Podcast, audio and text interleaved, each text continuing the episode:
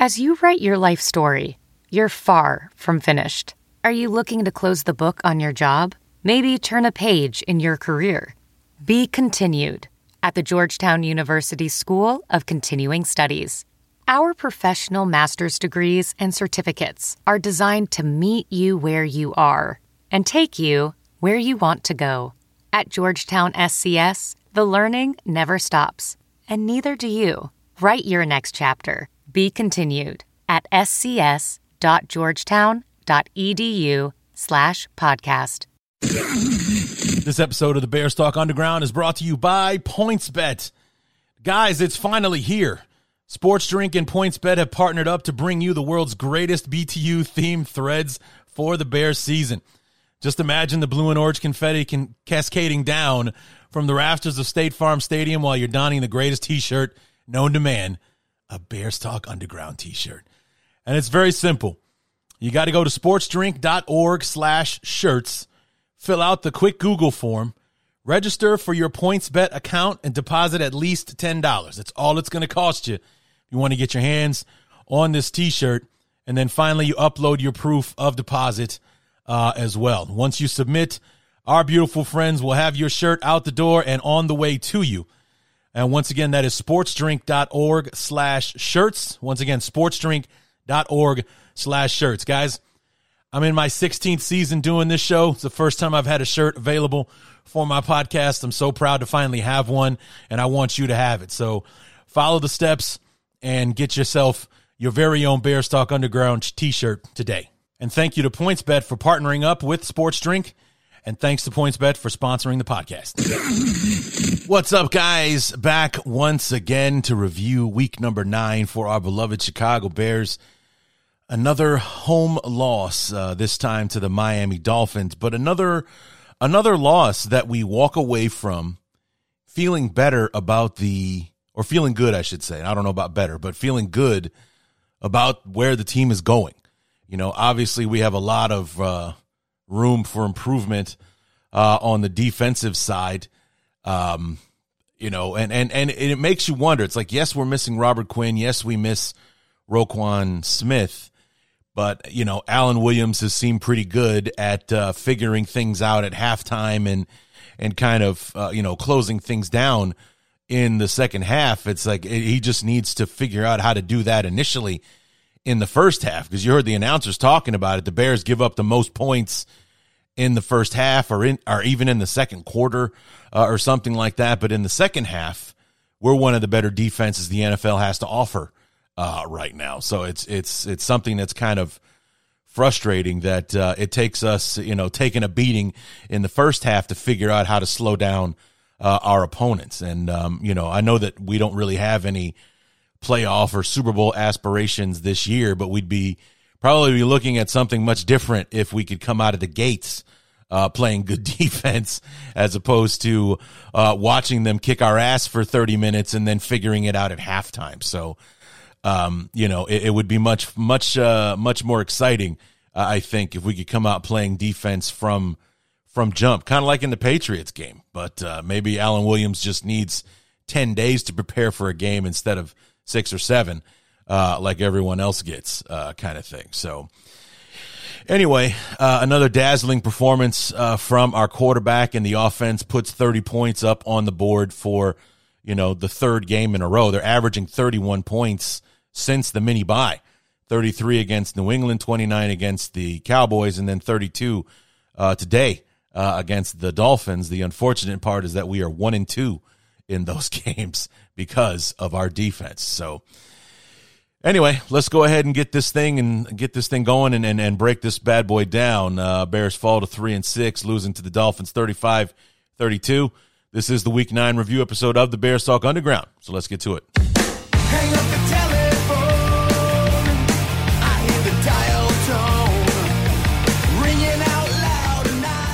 Sunday at Soldier Field, we were looking at beautiful 60 degree temperatures uh, in, in the first weekend in November.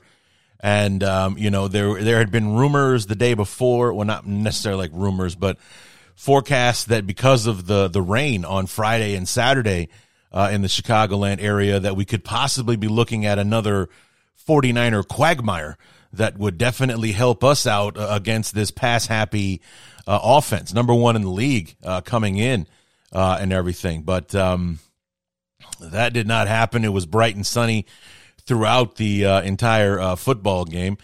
fall back, it happened, the you know in the evening prior, so we got an extra hour to to sleep, an extra hour to prepare for this one, and it was needed. That's for sure because as I was talking about in the open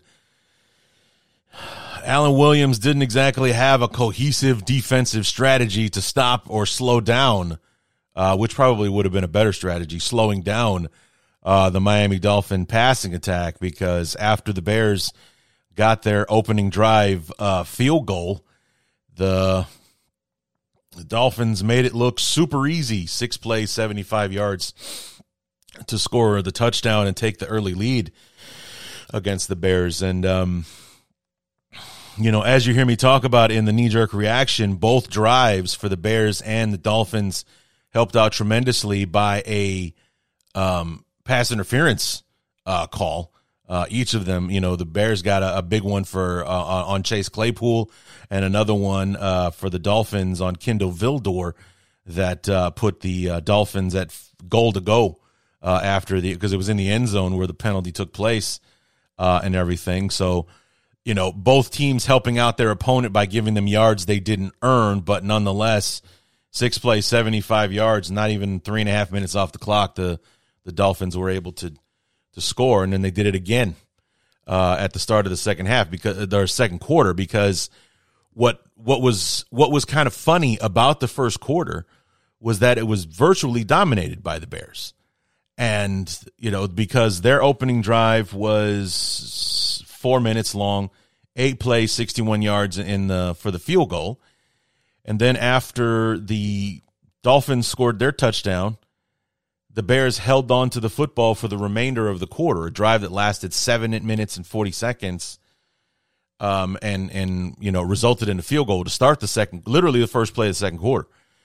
And so it's like, you know, the Bears have the football. They've got the yards. They've got the first downs. They got time of possession but we're on the losing end of the scoreboard right now. And, and like, hopefully, this is a pattern that won't hold and that we'll come out and we'll get some stops and uh, we'll be able to slow Miami down. But I guess I was being a little optimistic uh, about it because, um, you know, that wasn't in the cards until until the damage had been done because we we actually end up shutting the the Dolphins out in the fourth quarter. But by that point, they'd already put 35 points on the board, including 14 uh, in the third quarter. So those brilliant second half uh, adjustments that that Alan Williams has been, you know, known for uh, so far in the season didn't happen until the fourth quarter. They became brilliant fourth quarter adjustments uh, when we finally slowed down slash stopped them from scoring uh, in the fourth quarter. But uh, in the first quarter knee jerk reaction, you hear me mentioning it's like, hey, we we're we're we're winning the game, but we're not all at the same time. Knee jerk reaction, first quarter, Bears and Dolphins, and somewhat of a dominant first quarter uh, for the Bears as far as controlling the clock and uh, moving the chains. Not much to show for it in the points arena uh, at this point. Both the Bears and the Dolphins on their opening drives moved the ball fairly well, but also had pass interference calls that attributed to most of the yards gained uh, on that drive. A 28 yard pass interference call intended for Chase Claypool uh, on the opening drive got the Bears in the field goal range, and that's where they stalled out. A 32 yarder from Santos gives us a 3 0 lead.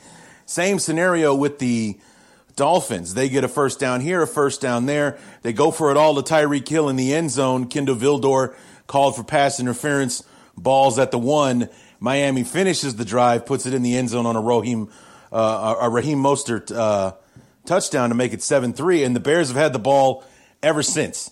It's been a, I think, somewhat like seven and a half, eight minute drive thus far. Uh, we just got a first down on third and 10 to end the quarter. We're deep in, in Miami territory. We need to finish this one. We can't settle for another field goal. We can't have, you know, 11 minutes time of possession uh, in the first 15 and have only two field goals to show for it, especially with how explosive uh, this Miami defense uh, can be. You know, they, they had a pass interference call that that lent them their their first touchdown, but they're fully capable of getting those yards uh, on their own. So we need to be able to finish these drives, put it in the end zone, and see how we go from here. I believe, kids, that what we that's what we call foreshadowing. Now, of course, I meant how explosive the Miami offense uh, can be, but I but I also said that we we can't afford to, um, you know, to, to to screw around with this with this offense. They're way too they're way too dangerous. I mean, Tua statistically is one of the best quarterbacks in the league this season, but I don't think he's regarded as a top tier quarterback, at least not yet anyway. It's it's more so a product of the weapons that he's got surrounding him with with those two dangerous receivers and Mike Gesicki, uh, a decent running game uh, behind him. And, and in, in the first half, it was just so it was cringeworthy at times watching watching the defense on the field because Miami basically did whatever they wanted to do. Like even that first touchdown drive, um, you know, second play, second down uh, for the Dolphins, 17 yards to Waddle. Uh, the very next play, um, you know, three yards to Gesicki, two yards to Mostert, 33 or 18 yards for uh, Sherfield, one of their other uh, receivers, and then the um, pass interference call followed up by the by the touchdown. But then after we come in in the second quarter, and very first play, 18 yards to Cole Kmet, who's a touchdown machine all of a sudden. And, you know, we're up 10-7 and here comes the uh here come the Dolphins, you know, chugging right down the field uh once again. And it was the the second quarter was was how that was how that went. And and, and uh it, it just it was frustrating to watch because the Dolphins were just gashing us. They did it uh, in the second and the third quarter. We just had no answer for anything they wanted to do it. It just it looked like it was going to be another game, uh, another Cowboys game where they just went up and down the field. They did whatever they wanted, and that was uh, that was it, you know, kind of thing. And it just it was it, it's frustrating to watch. And it's again full context. You know that the we're missing Quinn and Roquan. It's like we still had these issues with with Smith and Quinn in the the lineup. They just weren't as extreme. Like obviously, we still had problems stopping uh, teams. We still had the worst run defense uh, in the NFL. Um, it, it's not like the pass rush was, you know, has gone completely off a cliff. We didn't have one even when we had Quinn in tow, and you know, it, it just seemed like Roquan showed up. He he had two really outstanding games. The one against the Texans, where he had the 16, uh, 16 tackles. The uh, he had a sack late in the ball game, and then obviously he had the interception that put us in field goal range to to kick the game winner. And then he was all over the place against New England. Uh, and then he was a complete ghost in the Cowboys game and got traded the you know a couple days later to the uh, Ravens. You get to see him play tomorrow for the Ravens for the first time uh, against the Saints on Monday Night Football. I'll definitely be chiming into uh, to check that one out uh, for sure. So, but it's you know, it's I like they keep saying like we're we're missing our two best defensive players. Is like that's true, but our defense. It's not like we were a top 10 defense. We traded those guys away for parts, and then all of a sudden we're the worst unit in the league. We were pretty bad before we traded those guys. So, and, and again, I'm not trying to tramp on uh, on Robert Quinn or, or uh, Roquan's uh, Chicago Bears grave or anything. I'm just being realistic. It's like I know we weren't giving up points like this before those guys left, but we were definitely getting gashed in, in the running game. We were definitely having trouble getting off the field on third down. Both of those guys were still on the team when Minnesota went 12 for 15 on third down uh, in that game in week five. Uh, both of those guys, uh, you know, were on the team when, when we were struggling uh, against Green Bay and you know things like that early on uh, in the season. We just weren't giving up the points, but at the same time, the offense wasn't playing this well.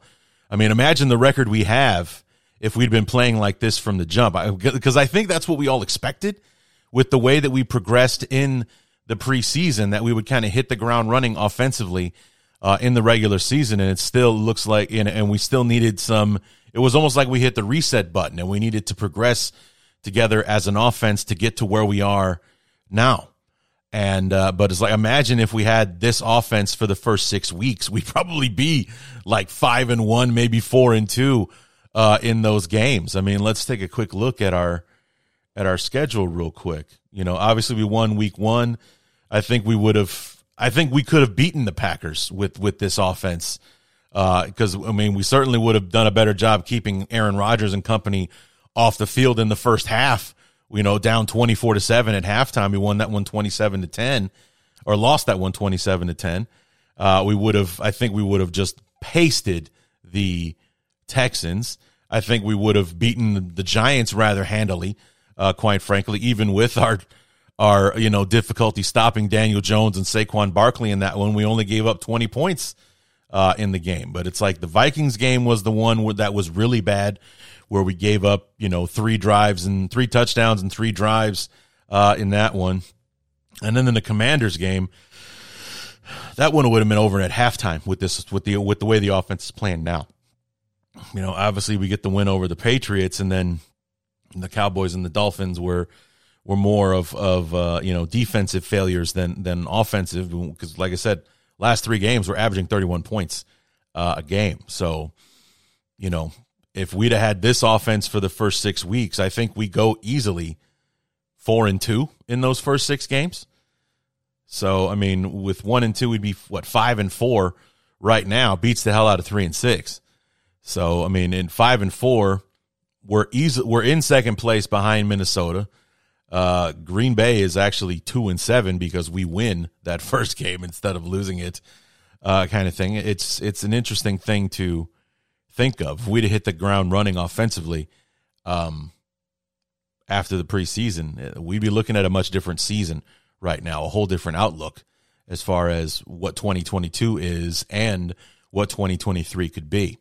So it's um, it's it's interesting to uh, to think about, but you know the defense prior to the Roquan and uh, Robert Quinn trades, um, weren't giving up a lot of points, but um, you know, it's it's it's not like it was a solid top ten unit before we traded those guys away. Is what I'm saying. So, but uh, like you see in uh, the second quarter, knee jerk reaction, you start to you know you continue to see the the the defense um, faltering, and it wasn't really even so much that those guys were making their plays. You expect that from Tyreek Hill, who makes thirty million a year. Jalen Waddle was a, a, top draft choice uh, for the uh, for the Dolphins, a first rounder, and things like that. You expect to see those guys uh, being productive, but what really um, what really hurts is is the fact that when Tua was finding these guys, they were so wide open and they were gashing us huge every single time. Knee jerk reaction: Bears, Dolphins in the second quarter, and we got some good news and we got some bad news. The good news is the offense is still buzzing. You know, I think they've really found their footing uh, these last few games coming off of the uh, coming off the mini bye after the Commanders game where we had our worst offensive showing uh, of the season. Um, you know, we've had the ball four times in the first half, and we've gotten in the second quarter, literally the first play. As soon as I hit uh, as soon as I stopped recording, uh, we ran our first play of the second quarter, which was an 18 yard touchdown pass to Cole Kmet, his second touchdown in two weeks after going something like 30 games without an offensive touchdown or a touchdown period uh, for Kmet that made it 10 7. But the bad news is we still have to play defense um, from time to time. And they let the Dolphins march right down the field. I mean, they made the first drive look even easier. I mean, and granted, we gave up 30 yards on defense on that first drive with a pass interference call. But, I mean, which says a lot about them making it look easier the second time around. They march right down the field, and then um, Tua hits uh, Tyreek Hill for a touchdown pass where Hill was open for about five yards in every direction. So, I mean, it's not like you want to pay much attention to a guy like Tyreek Hill. He's he's only the most dangerous wide receiver in the NFL. So I'm, I'm sure if we do nothing to adjust to that, we'll be just fine. Uh, the other bad news was we had a special teams gaffe. Um, Trenton Gill, our solid rookie punter, decided to take about five seconds to kick the ball uh, there after uh, we went three and out or or after we were forced to punt around midfield. I mean, this this thing never had a chance. I mean, he just held on to the ball forever. It, it didn't. I don't recall him juggling the snap or anything like that, but nonetheless, I mean, the Dolphins were on top of it so badly that the the the defender didn't block it with his hands. He blocked it with his stomach. I mean, that's just how far into the the, the rush that they were. Scooped it right up, ran it in for a touchdown, made it 21 to 10. And then the good news, we came right back down the field, scored a touchdown, make it 21 to 17. And the funny thing was, a great touchdown throw from Fields to, to Mooney. Ironically, nine games in, this is Darnell Mooney's first touchdown catch of the season. Uh, my first thought was, we left too much time because Mooney catches the pass. There's a buck 53 left to go uh, in the half. And sure enough, the Dolphins come marching right down the field, got the ball into field goal range. We finally stop them on third down, uh, which again, that was one of my keys to the game. We got to stop them on third down.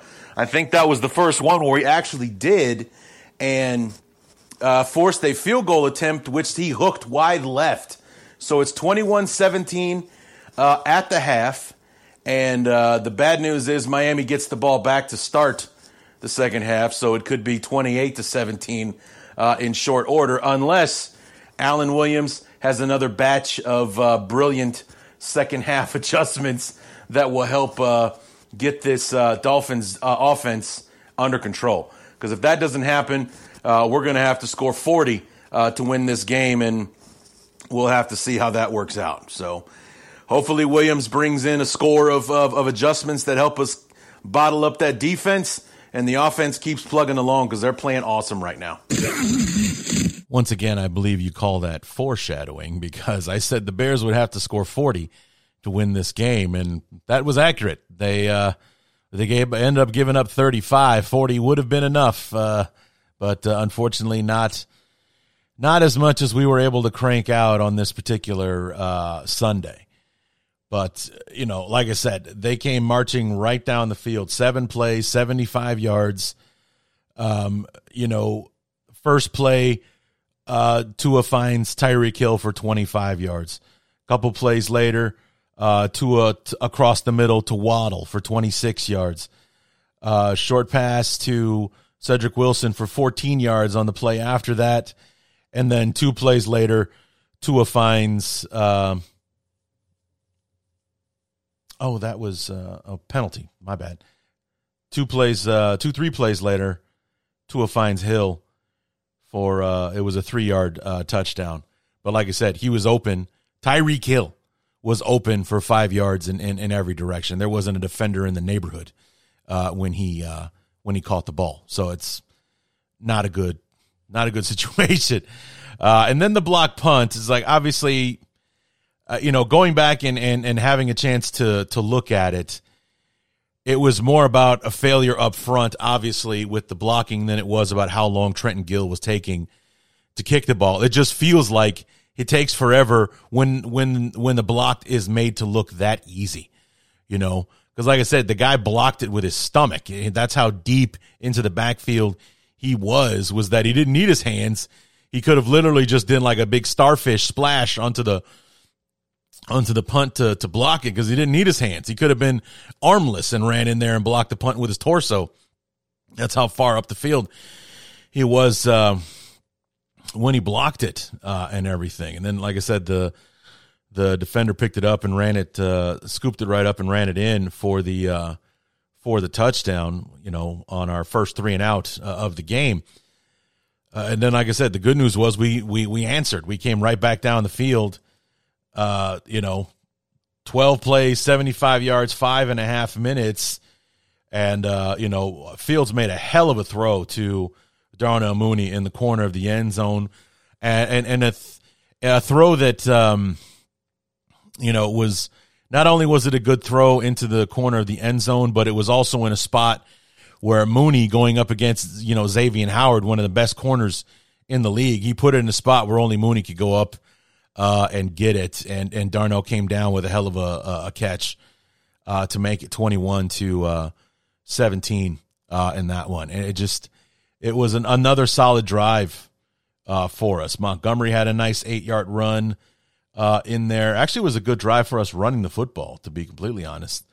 Um, we, uh, yeah, it was a nice 17 yard. Fields had a nice run, 17 yards in there. Montgomery had runs of four and uh, eight. Um, let's see, eight more is yeah. It was a good run, good, good, solid drive for us, and that has been the big difference with the offense since the mini bye is that the drives are sustained. It's not like we're we're not an explosive offense that that can generate those big plays like the Dolphins, where they can you know do a seventy five yard drive in four plays because it was like three twenty five yard plays and boom we're in the end zone kind of thing.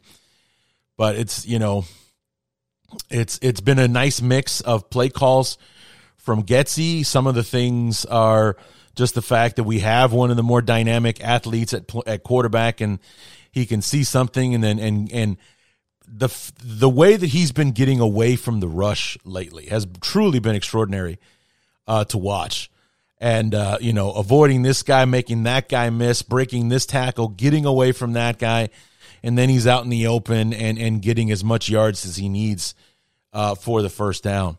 Uh, it's truly been a uh, a pleasure uh, to watch, and and it's it's it's been a vindication for a lot of us who have like for me, I was over the moon when we drafted Justin Fields, and I felt so badly for him last year watching him suffer in in in uh, in Matt Nagy's offense, where where that dickhead just refused to actually do anything that Justin Fields might be good at, and still watching him occasionally do amazing things like that touchdown run uh, against the 49ers, the the comeback against the Steelers on Monday Night Football that the defense ruined, uh, and things like that. And then we get to this this regime. They're saying all the right things, but for the first four or five weeks, it's like actually you know six if you count the Commander game as well. It's just where where is that? You know, it's like yeah, you're you know he's doing things occasionally.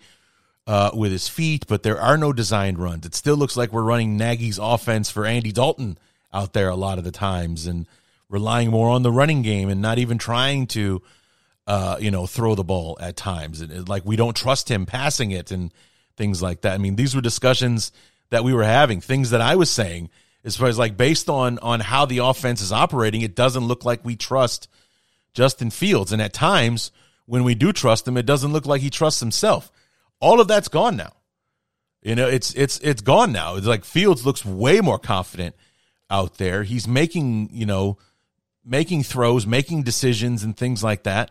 I don't think I've once caught myself yelling at Justin to get rid of the ball in in the last 3 weeks where it's like before it was a chronic thing. He's back there, he's back there, he's back there, he's running, he's juking, he's driving. It's like, Justin, get rid of the ball because it's like you're getting cornered here. You can't run. Get rid of the football. Well, now He's just flat out running the ball. He'll just take, he'll just tuck it in and he'll run. He's not waiting eight seconds to do it or anything like that. And when he does drop back and he sees this guy, boom, the ball is out. There's no time to, it's all read and react now for Justin. And it's been working like gangbusters for us. And, um, you know, despite the, despite the block punt and the easy points for the Dolphins, we're only down by four at halftime because of Fields and the offense being able to keep pace. We we tied the second quarter 14-14, uh, which was, you know, a nice thing to see. But we come out in the second half and that little foreshadowing that I said about, well, the Dolphins start with the ball, so it's going to be 28 17 in short order came true. And uh, it was frustrating to watch that uh, those those second half adjustments for Alan Williams and the defense didn't kick in until the third quarter was over. this episode of the Bears Talk Underground is brought to you by PointsBet. Guys, it's finally here. Sports Drink and PointsBet have partnered up to bring you the world's greatest BTU themed threads for the Bears season. Just imagine the blue and orange confetti can cascading down from the rafters of State Farm Stadium while you're donning the greatest t-shirt known to man, a Bears Talk Underground t-shirt. And it's very simple. You got to go to sportsdrink.org slash shirts, fill out the quick Google form, register for your PointsBet account, and deposit at least $10. That's all it's going to cost you. If you want to get your hands on this t-shirt, and then finally you upload your proof of deposit uh, as well. Once you submit, our beautiful friends will have your shirt out the door and on the way to you. And once again, that is sportsdrink.org slash shirts. Once again, sportsdrink.org slash shirts. Guys, I'm in my 16th season doing this show. It's the first time I've had a shirt available for my podcast. I'm so proud to finally have one, and I want you to have it. So follow the steps and get yourself your very own Bears Talk Underground t shirt today. And thank you to PointsBet for partnering up with Sports Drink. And thanks to PointsBet for sponsoring the podcast. Knee jerk reaction, third quarter, Bears and Dolphins. And it's another good news, bad news. The good news is the offense is still looking pretty good. Uh, the bad news is we still have to play defense occasionally. And we played we gave the Dolphins the ball three times uh, in that quarter. They scored two touchdowns and then kind of shot themselves in the foot on their last one. They were driving once again. Uh, they had like a third and five or something like that. And uh, Tua fumbled the snap and had to recover it. Um, it would have been like a 52, 53 yard field goal attempt into the wind. So Miami goes for it on fourth down, and, and Tua overshoots uh, Gesicki out in the flat. So the Bears finally get a defensive stop, their first one of the game. Because uh, the only other time that Miami didn't score, they missed a field goal. So that's not exactly a defensive stop, if you ask me. But uh, yeah, Miami has yet to punt today. So the punter for Miami isn't going to need a shower unless we uh, somehow make him punt like five times in the fourth quarter. And, and I seriously doubt that. The Dolphins are just going right up and down the field. Uh, Alan Williams is pretending like this zone defense they're running uh, against the Dolphins is working. Uh, because every time the ball goes to Hill or uh, or, or Jaylen Waddle or whatever, those guys are so stinking wide open. It's not even funny. You know, there's nobody around for yards. It's not like they're catching the ball and being dragged down immediately. They're catching the ball and getting at least four or five yards, if not more, after the catch uh, to just, you know, keep marching the ball uh, down the field. They're up 35 25 right now. The biggest play of the quarter is Justin Fields' run on third and six. He breaks the pocket, runs it up the field, takes it down the sideline. Next thing you know, he's in the end zone. Uh, we go for two, and then it was 28 25 at that point. But then again, unfortunately, we had to put the defense back out on the field, and the Dolphins march right down in like five, six plays whatever it was to, to go back up by 10.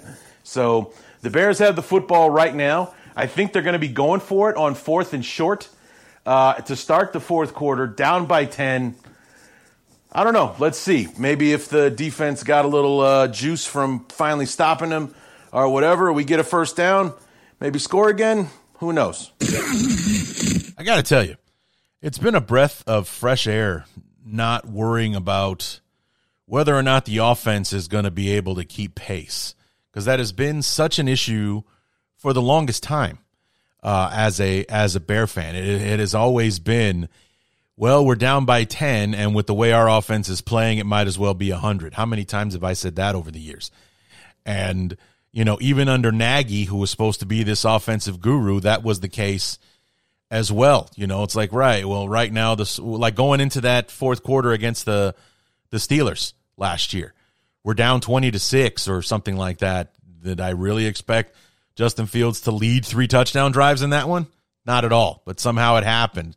And we had the lead until the defense let Big Ben and company just roll right down the field uh, and, and kick the game winning field goal. But, you know, like I said, coming right out of the gates in the uh, in the third quarter, four plays, 75 yards. Tua to Tyreek Hill for 22 yards on the first play. Uh, Jeff Wilson, uh, the running back, run right up the gut, 28 yards on second down. Uh, only a seven yard pass or excuse me, a seven yard run on on the next down, and then finally, if an 18 yard uh, throw to uh, Sanders, or excuse me, from to Waddle. I'm sorry, an 18 yard pass to Waddle for the touchdown. So four plays, barely two minutes off the clock. Miami's back in the end zone again. And then, you know, Justin Fields has his amazing moment with the 61 yard uh, touchdown run. And we go for two to make it a field goal game and, and you know, succeed. But I was, it was a minute 27 off the clock because it was third down. It was, it was either we're going three and out or this is happening. And that happened uh, instead. And boom, you know, we're in the end zone and we're, we're still doing this. But then, you know, I got my drives mixed up because it was four plays to score on the opening drive of the second half and 11 for the second one. But nonetheless, Miami marched right down the field uh, once again. Uh, looking at it, they only had they had three third downs. They had two conversions and a touchdown on that drive. So again, third down being an issue for the Bears. We got them third and two and then third and seven. And on those plays, third and two, they got 12 yards. Third and seven, they got 18. This this has been the, the what was so frustrating about it is that we get ourselves in a position to get off of the field and get the ball back in our offense's hands who's you know the the word I like to use yesterday was buzzing. They they were definitely buzzing yesterday. And we have this opportunity get him off the field, get the ball back in Justin Fields' hands, you know, get it out of theirs and and and you know, possibly score some points. At that point, we could have we were in a position to either tie or take the lead if we get the ball back. And I had all the confidence in the world that we could. Absolutely. With the way our offense was playing. It's a different sensation, believe me. But, you know, we come out third and two, we give up 12 yards uh, on a pass to Jaylen Waddle third and seven, an 18 yard pass to Tyreek Hill. Uh, you know, and then finally it was third and seven, and and Jeff Wilson uh, pass out of the backfield for the touchdown for 10 yards. So it's it's it's become a, a thing for the Bears defense where down in distance on third down doesn't matter whether it's second and th- or third and two, third and seven, third and 17, we're going to give up what they need in order to do it. And you know, the 12 yard pass to to uh, to Waddle, the 18 yard pass to Hill is is what I was talking about. Was that these these guys were so wide open, it was ridiculous. There was nobody around for yards in any direction, and they're just cranking it right down the field. Whatever they need, they're getting it and then some. Excuse me. So it, it was, it just um, it was really really frustrating uh, to watch. You know, just just I know with with guys like this, you don't necessarily want to run man coverage because then you can really get hurt. You can give up the big play uh, with the man coverage, and then and the cover two is designed to keep everything in front of you so as not to give up the big play. That's fine, but the zones, there was nobody in those zones that we're supposed to be protecting because Waddle and Hill right down, right up, right through the middle of the field over and over again. It was to his favorite throw to make was finding a soft spot right in the middle of the field, and he found it every single time. And and these guys just gashed us. I mean, let's look at the stats real quick for um for the Dolphins. Tyreek Hill, seven catches on eight targets. 143 yards. Jaylen Waddle, five catches on seven targets, 85 yards. So, you know, longs of 39 and 26 respectively for for each of these guys. And, you know, Tua ended up with just under 300 yards, I believe. 302. So, yeah. Three touchdowns, no picks, no sacks. He was only pressured like once or twice uh, the entire football game. Uh, one of which was an absolute joke because the guy that was blocking Justin Jones, who who generated the pressure, uh, was basically tearing his shirt to pieces, but there was no holding call. So yeah, we'll get to that uh, as well because the fourth quarter was uh, quite the display of officiating, if you want to call it that. So, but in the fourth quarter, You know, we're only down we're only down 10. It's with the way our offense is playing, it's not impossible to think that we could narrow that gap. It was more about stopping or slowing down the Dolphins so we could get the ball back to them.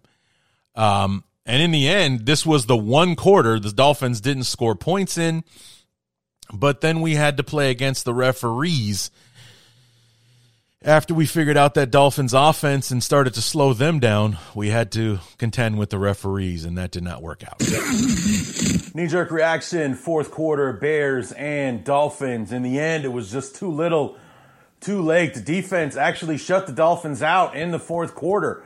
No points scored uh, by the Fins, and the Bears added another touchdown, a second Cole Kmet touchdown pass from Justin Fields. Um, and in the end, when the defense was finally buckling down, the offense just couldn't come through. But here on this final drive, man, we got screwed by the refs on uh, third and 10. Uh, Justin Fields back to throw, lets it fly. He's got Chase Claypool for a 50 50 ball. This is what we brought Chase Claypool in for to be that guy that wins those contested catches, to use that big frame of his to come down with it. And his defender has him around the waist and is pulling him to the ground. No flag for pass interference. And this is on the heels of a huge missed call on, on pass interference. Not a missed call, but just a messed up call, I should say. They called Eddie Jackson for pass interference on incidental contact. Eddie Jackson has got his head turned. He's looking back at the ball like he's going to be the receiver. He runs into I think it was it was either Waddle or Hill, one of the two, that like jumped up to try to catch the ball. Eddie bumps into him before the ball gets there, and they call it a uh, pass interference call. It was like, never mind, Eddie's playing the ball. He's playing the ball. He's looking back for it.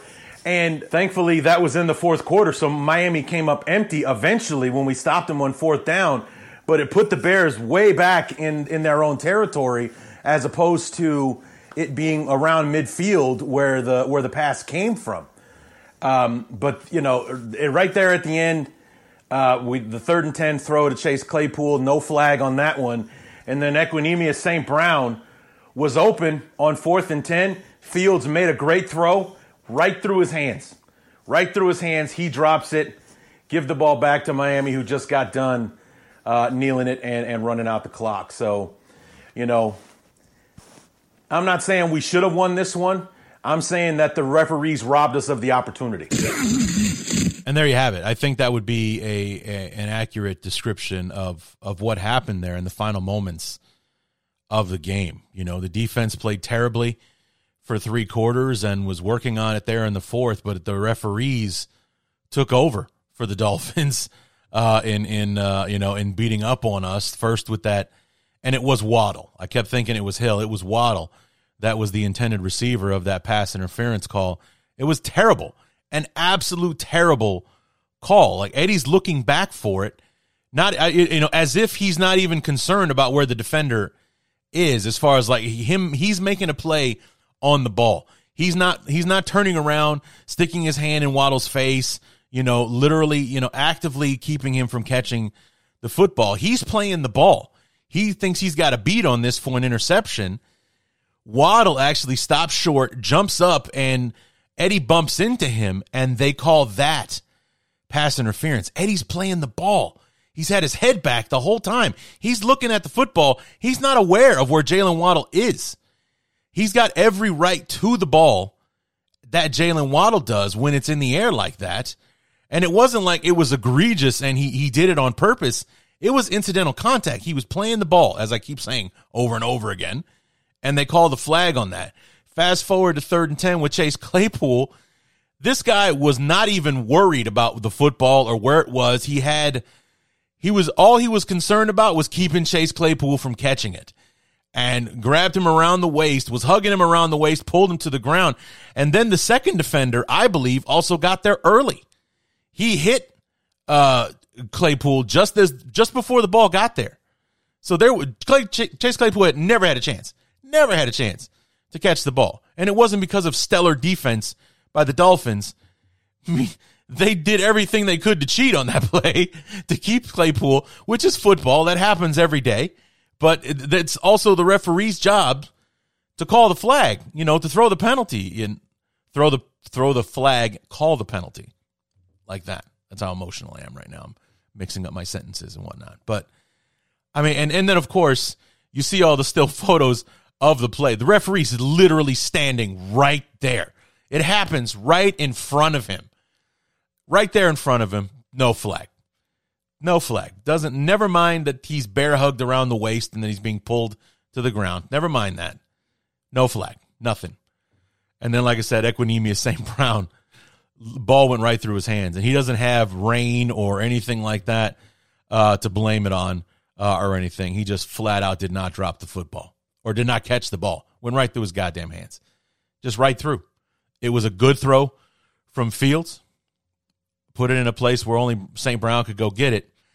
And, you know, did like the little sidearm job to to put it down there. And it was there hit him flush. It's not like it was on the fingertips and it was just out of his reach. Right through his hands. All 10 fingers touched the ball. Went right through his hands. So, yeah. So, like I said at the end, it's like I'm not saying that the Bears should have won this game. I'm saying that the referees robbed us of the opportunity because we shouldn't have been starting that final drive from that deep uh, in the territory. It should have just been an incomplete pass and – you know, maybe we'd have been deep down there, but at least we would have had a chance to maybe return a punt to to take it uh, out, you know, to to to return it and get some uh, yardage uh, and everything. Let's pull up the uh, pull up the play by play real quick and see where we were at uh, with that one. Yeah. I'm looking for the okay. There it is. The Dolphins were at the Oh, that's the Dolphins were at their own 18 yard line and they called the pass interference. A 47 yard penalty that put them at the Chicago 35 yard line. 47 yards. One of the worst calls I've seen. It, it's it was terrible. So yeah. And then after that, we uh, gave up a uh, first down and then the Dolphins go for it on on fourth and one, and we stop them. We stop them, but we're starting. By the time we finally stop the Dolphins, we're at our own 14 yard line, as opposed to making them punt from their own 18. That's totally flipped field position. So I was thinking it was being, you know, they were around midfield when that happened. I, I wasn't remembering how big a play that was as far as yardage uh, and everything. I was just pissed off at the call because it was terrible. It was absolutely terrible. Eddie's got his head turned around. He's looking for the ball. He's playing the ball. He's got every right to the ball. And, you know, Waddle jumps up to try to catch it, and Eddie bumps into him. As he's looking back to try to make a play on the ball, if anything, Waddle interfered with him. That's I think that's actually what Eddie was trying to say when uh, when when the flags came out, and there's Eddie uh, jawing at the officials. He's trying to say he kept me from catching the ball. That's de- that's offensive pass interference. He can't do that, you know, or at least not in the way that he did it anyway. So, yeah, it's um, it didn't go that way, and then that was the call that they gave, and then they weren't consistent with it, and you know they called it on uh, you know on Claypool earlier because the guy was uh, had Claypool's right hand and was basically latched onto his arm, wasn't going to let him make a two handed grab. So they called it right the first time. But then this guy's got, I mean, I guess for that particular referee, as long as your arms are free, it's uh, you know not pass interference because that guy had him hugged around the waist, is literally dragging him to the ground uh, as the ball is coming, but no pass interference on that one. So we don't know what would have happened. Um, but with the way the offense was playing, I have every. I mean, the, the penalty at the very least puts us in field goal range. Even though we would have been kicking into the wind, it would have been a hell of a field goal attempt for Santos. We would have at least had the chance to tie it and maybe send it to overtime and, and see what happens there or, or, or whatever, or watch the defense disappoint us and let Miami march down the field. But, you know, we'll never know because the referees robbed us of the opportunity. So, anyway, there you have it, guys. That is the recap for uh, the Bears and the Dolphins. The Bears come away with the loss. We're two and two at home, three and six overall. The Dolphins now six and three, having won three in a row. They started three and zero. Oh. They lost three straight, and now they've won three straight. So they're six and three, only a game and a half behind, only a half game, I should say, behind um, Buffalo because the Jets beat the Bills yesterday. So uh, the Jets are six and three. The Dolphins are six and three. Buffalo's already had their bye week, so they're six and two. So they're they're still in first place, even though they're zero and two in the division right now, uh, because they're you know they have fewer losses in the loss column. Uh, but that whole division, Buffalo six and two, New York six and three, Miami six and three, and then the Patriots at five and four after beating the Colts yesterday.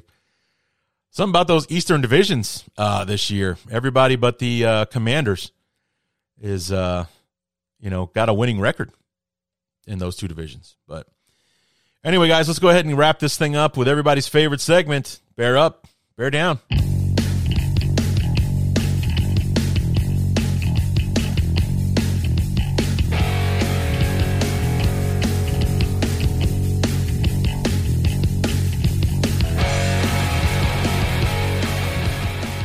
Bear up, bear down for week number nine. Unfortunately, another loss for our beloved Chicago Bears, and um, this this won't take long. It's going to be a relatively short list on on both sides. Um, kind of narrow it down to the to the key players, uh, if you will. Um, bear up, Cole Kmet, two touchdown uh, catches, um, the first one and the last one uh, that Justin Fields threw. Becoming more and more of a of a sure-handed weapon for a guy that was having trouble making catches uh, last year, and then early in in this season had the case of the dropsies. Um, you know, they even got him running the football uh, on uh, on Sundays uh, uh, on earlier today as well. You know, and just uh, was interesting to see us see the Bears do like two straight plays. He, they did one of those jet sweeps with Cole Kmet around the edge, got like nine yards on that play and then came right back and came in motion and then was under center, took the snap and pushed the ball ahead for a first down. Uh, very interesting afternoon for Cole Kmet, but it's like Justin Fields, even though it's taken a little bit longer for Cole Kmet, it's nice to see him becoming the player that we drafted him uh, to be, you know, to be our tight end. I mean, there, there's been so much discussion about the Bears and what we need to do in the offseason. We need to add another receiver uh, you know, add some pieces to the offensive line. Definitely need to work on the defensive line in the front seven uh, and everything. And then I think life will become a lot easier for the secondary because I think we have a really good secondary actually. And um, you know, and and uh, getting a new tight end or a new pass catching tight end was always a part of that discussion. I think if Cole Kmet keeps putting the games together like he has these last few weeks we won't really be looking. Maybe we'll be looking for a complimentary guy, but I don't think we'll be looking for tight end number one uh, again. So uh, he had a fantastic game uh, today, two touchdowns and uh, and everything else.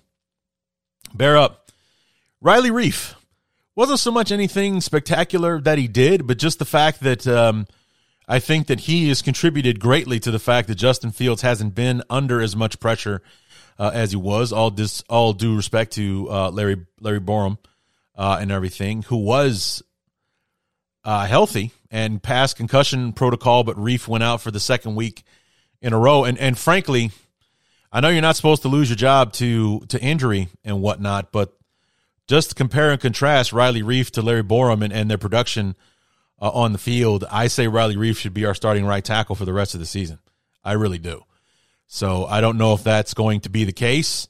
Or maybe they'll throw Larry Borom back out there next week against the Lions and see how it goes. And, and hopefully, if he struggles, Riley Reiff gets back out there because, you know, Eberflus and company are not afraid to uh, put somebody else out there if you're not getting it done.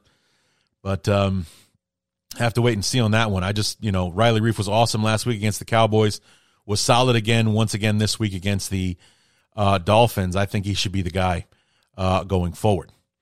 Uh, bear up Darnell Mooney.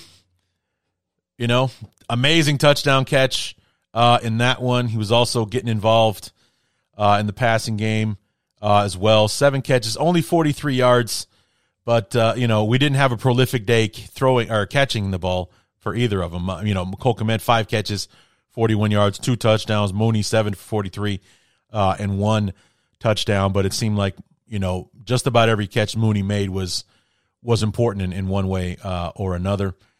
And then uh, you know finally bear up to you know Justin Fields. How do you not? You know, 17 of 28, so not as uh, prolific or as good a percentage, but 17 of 28 is still like 61%. That's on the right side uh, of things. But uh, 123 yards, three touchdown passes in that one. And of course, he set the NFL single season or single game record for rushing for a quarterback, breaking Michael Vick's record of 173 with 178 yards rushing uh, in that game. And he had this, what what's what's even more amazing is even if you take out his 61 yard touchdown run, he still had 117 yards rushing in this game on 14 carries. That's outstanding. So, uh, you know, I, I, was listening. I've been listening to podcasts all week and, and talking about the Roquan trade. Adam Hoge, um, on several occasions, has said that the Bears traded away their best player, and I'm like, every time he said it, it bothered me because Roquan wasn't our best player. He was maybe our best defensive player, but even that was in debate when Robert Quinn was still on the team. You know, the best player on the team is on the offensive side. It always has been.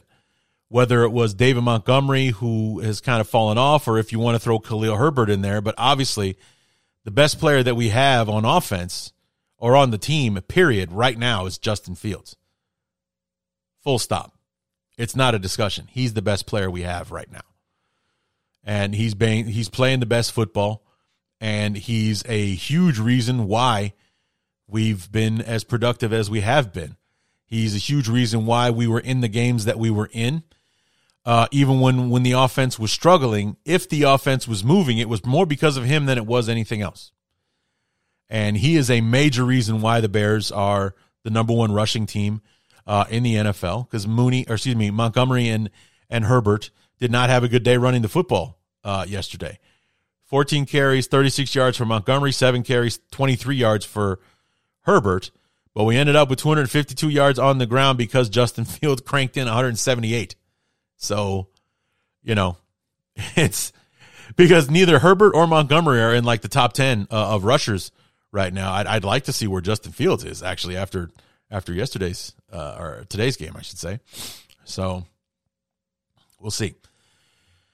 So those are all the bear ups. I only have one bear down, and that's the Alan Williams. You got to get it figured out, man. You have got to get us a better defensive game plan in the first half. I mean, even when we only gave up 14 uh, to the Patriots, it was on back to back drives in the second, in the first quarter, in the first half. Uh, the Cowboys, four, five drives in the first half, four uh, touchdowns. You know, uh, I, I think it's it's one thing to allow a team to score five times in a football game. It's another thing entirely for every one of those scores to be touchdowns. That is a recipe for disaster. You will not win football games that way. You know, if we, if we had held firm and and been a bend but don't break like we were earlier on in the season, and we're giving up the field goals instead of touchdowns, it's a different discussion. But every single time a team gets their hands on the ball, they're marching it right down the field and putting it in the end zone. There's only, I mean, even before the offense started playing this well, this is an impossible situation you're putting your offense in. They have to go in and do what's virtually impossible in the league and score every time out just to give ourselves a chance uh, to win football games. So there, there's uh, there's got to be something else that can be done. Maybe Coach Eberflus needs to get involved with the defensive game plan. Maybe play calling needs to be turned over to somebody else. Something to put our defense in a better chance to succeed. You know, and and guys, I, I know we don't have Roquan or or uh, Robert Quinn anymore. But as I said earlier, it's not like the defense was one of the top units in the league before this started happening. You know, we were still getting gashed. We were still giving up points. We still weren't, you know, getting teams off the field on third down. It's just obviously the, the points have become an issue now. But, you know, we finally get our offense figured out and the defense has gone down the drain. This is not a good situation. So it's like, and I know that most, uh, I, cause I keep seeing it online, people talking about, well, you know, Justin Fields is playing well and we improved our draft position. I think we're at number eight overall uh, at this point instead of I think 12 after the Cowboys game last week. I'm not worried about that shit. That all that stuff will work itself out. Uh, it's it's not going to be one of those things where you know 6 months from now or whatever when the draft is taking place that we're all cursing that win over the Lions because it was the difference between getting this guy or that one or anything. Never mind all that. The offseason will work itself out. I've I have full faith in in Ryan Poles and what he'll be able to do with an open with an open checkbook. You know what I'm saying? He's basically being given a blank check for uh, for free agency with this over 100 million uh, in cap space. He'll figure something out. I don't I don't think he'll spend every dime, but he'll use it wisely and bring in the people that will be able to help us. So I'm not worried about the draft position and, and all that kind of stuff. You saw what he did with five picks and, and all that kind of stuff. He turned it into Jaquan Brisker, Kyler Gordon, Braxton Jones, Trenton Gill. You know, we had uh, what was Jack Sanborn was our starting middle linebacker yesterday. Played well, led the team in tackles. He had seven solo tackles in the game, led the team uh, and everything. So we've seen what he can do with the draft, with the rookie free agents, and, and things like that. Uh, I I have no problem with. You know, I don't think the Bears need to have a top ten pick in order to have a successful draft. Ryan Poles, I think, is capable of doing fine no matter where we end up. I want to see the team win. You know, I want to watch us win. So the the the fact that you know we're improving drafts, those are kind of silver linings to this, and and ones that I can live without. Completely honest with you, I don't give a damn what our draft position is right now. I do not care. It is not in the silver lining discussion that I have. To me, the silver, the silver lining is, you know, Justin Fields is progressing um, despite what's what's around him, or or more specifically, what's not around him. Despite the defense putting him in, you know, in a tough situation week in and week out lately, uh, he's still going out there and and producing. Boy, if we get this guy, you know, if we surround him with talent, like kind of like what Tua is going through uh, in Miami, and and you know what the Chiefs consistently do out there in Kansas City and, and things like that. What the Bills did. I mean, the Bills is a perfect example.